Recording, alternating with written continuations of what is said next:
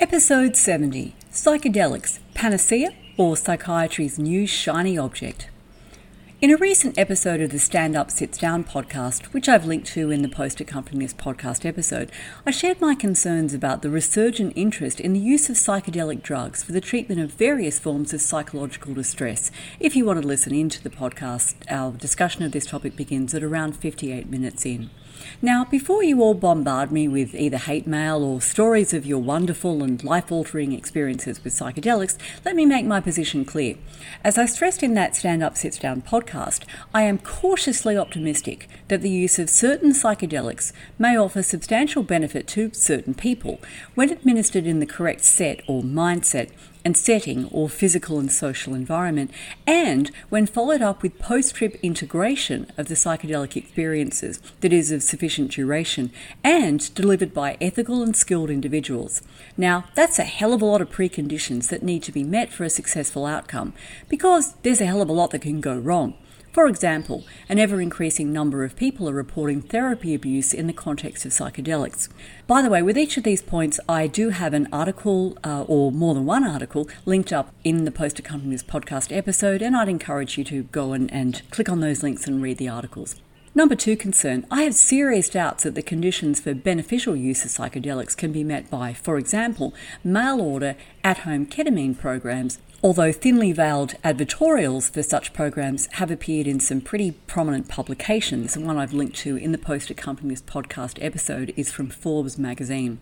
And my third concern, I have equally grave concerns about many of the versions of traditional psychedelic rituals that are now promoted to Western spiritual tourists, given that these rituals are, in essence, suggestibility techniques for inculcating culturally sanctioned beliefs. I've drawn on a most interesting article from the anthropological literature called Psychedelics as Tools for Belief Transmission, Set, Setting, Suggestibility and Persuasion in the Ritual Use of Hallucinogens. Here's a quote from that article. Drawing on cross-cultural data analysis, Grob and Dobkin-de Rios and Stakelek, and Dobkin-de Rios et al. Those all refer to articles that are linked up in the post accompanying this podcast episode, so these authors have suggested that hallucinogenic substances are used by many indigenous groups to create hyper-suggestible states of consciousness in order to promote fast-paced socialization for religious or pedagogical purposes, as enculturating adolescents during puberty rituals led by elders, end quote. I'm also deeply suspicious of the motives underlying the aggressive proselytizing and marketing of psychedelics by a slew of non-profits, universities, pharmaceutical companies, of course, and even venture capitalists. And these proponents of psychedelics include the Australian Government's Agency for Scientific Research, CSIRO. My concerns are only heightened by the CIA's sordid history of use of these mind-altering substances in experiments conducted under the auspices of MKUltra, a long-running program of research into mind control. Again, links to relevant articles are in the post accompanying this podcast episode. But the bedrock of my concern is this. The positioning of psychedelics as therapeutic agents for psychological conditions is just a continuation of the pill for every ill mentality that has resulted in Australia, and of course other wealthy nations, becoming populations of chronic drug takers. Consider these alarming statistics. According to a 2018 Roy Morgan poll, almost 90% of Australians aged over 14 years, comprising 93% of women and 85% of men, had taken some form of medication in the last year. In the same year, that is 2018, when Australia's population stood at 25,180,200, 9 million people were taking at least one prescribed medicine every day. So that's just shy of 1/3 of the population, with 8 million taking 2 or more prescribed medicines in a week, and more than 2 million taking over-the-counter medicine daily.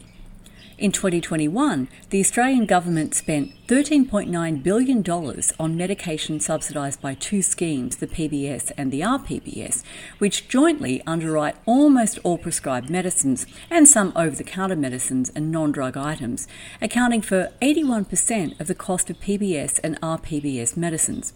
This works out to $541 spent per person.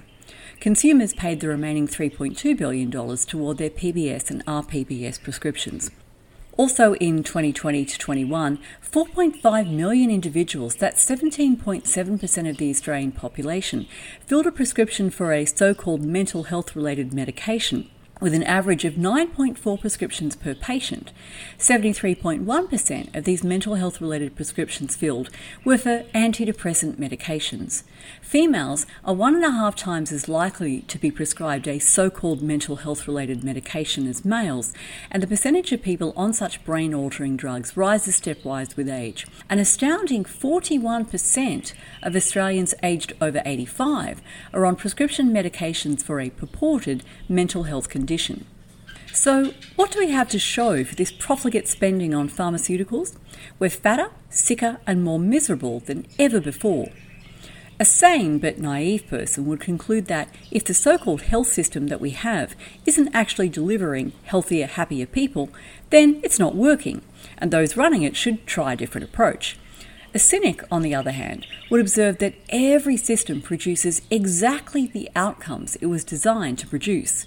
To the pharmaceutical medical industrial complex, production of permanently ill, chronically unhappy people is a feature, not a bug. And so, now that the serotonin deficiency/biochemical imbalance hypothesis of depression has been comprehensively debunked, and the much-vaunted serotonin-modulating antidepressants are losing their sheen, the psychedelic industrial complex is wheeling in the next miracle cure for human misery. They even have a new version of the neurobabble that was used to sell us on selective serotonin reuptake inhibitors, or SSRIs, and serotonin and norepinephrine reuptake inhibitors, SNRIs, as the salves for our suffering.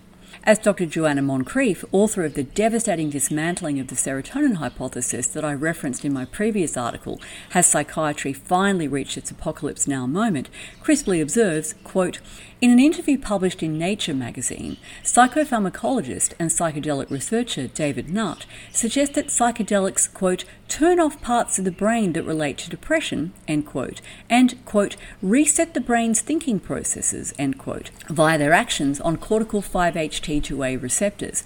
Others assert that they enhance brain connectivity. The Johns Hopkins University website alleges they offer the promise of, quote, precision medicine treatments tailored to the specific needs of individual patients, end quote. All these claims are pure speculation, end quote. And that quote was from Joanna Moncrief's article, Psychedelics, the New Psychiatric Craze.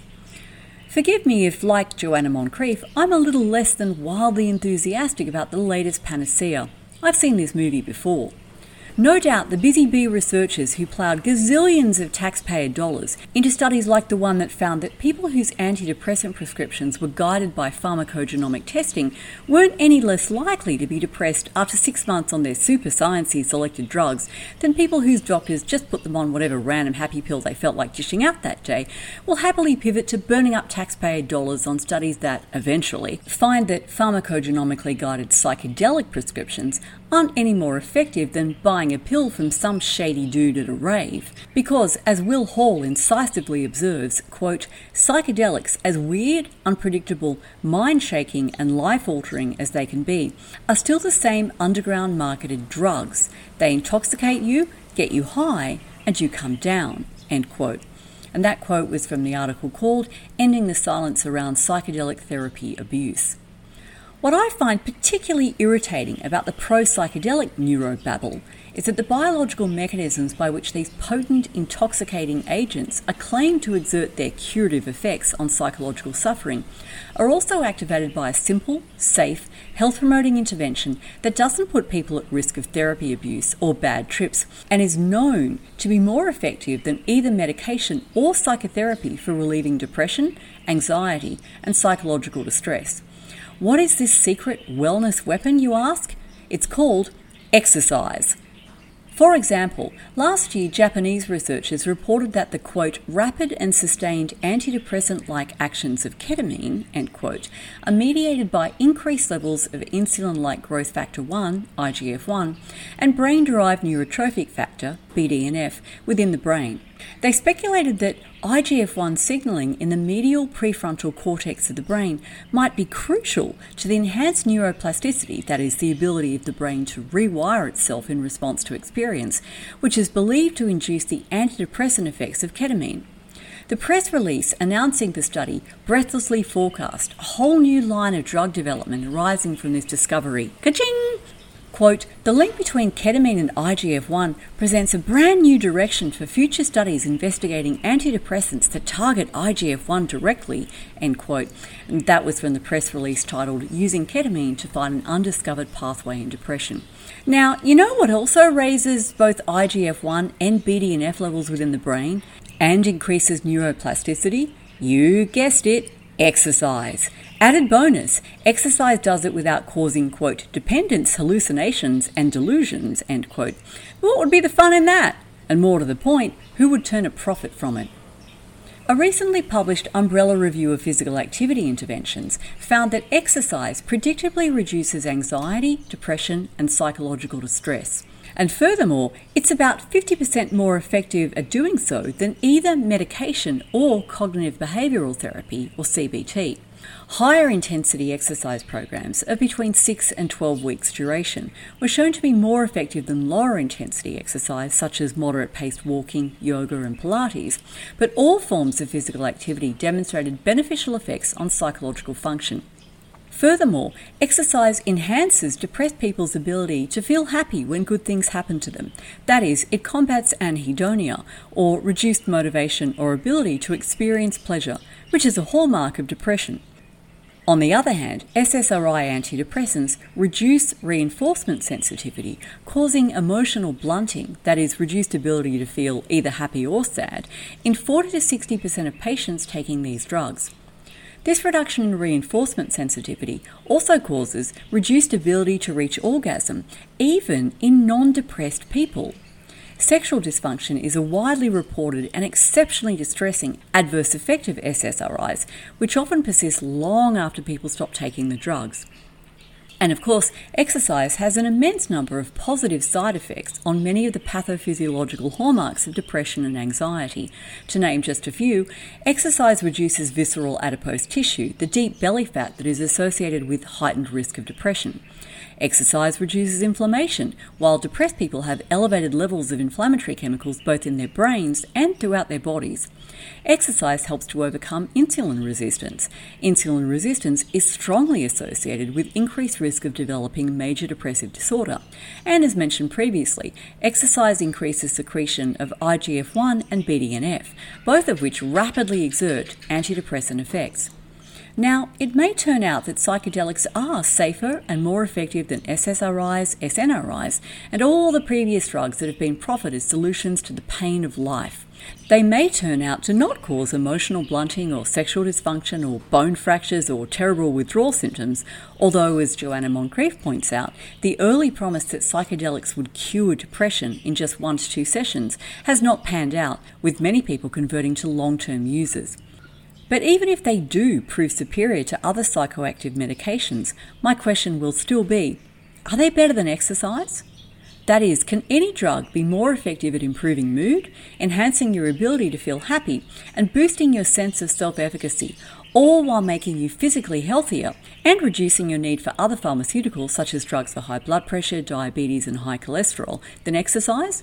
Because if it doesn't work better across the board than exercise, then by definition it's an inferior treatment, and I would question whether it should be publicly funded. Whatever the benefits of psychedelics may be, I would take a lot of convincing that, at least in the current economic and social context, they're not feeding into the pill-for-every-ill mentality that has generated our thoroughly dysfunctional, not healthcare system. Now, if you think you can change my mind, I'm very open to respectful dialogue on this topic, so please leave your comments in the comment section below this podcast episode.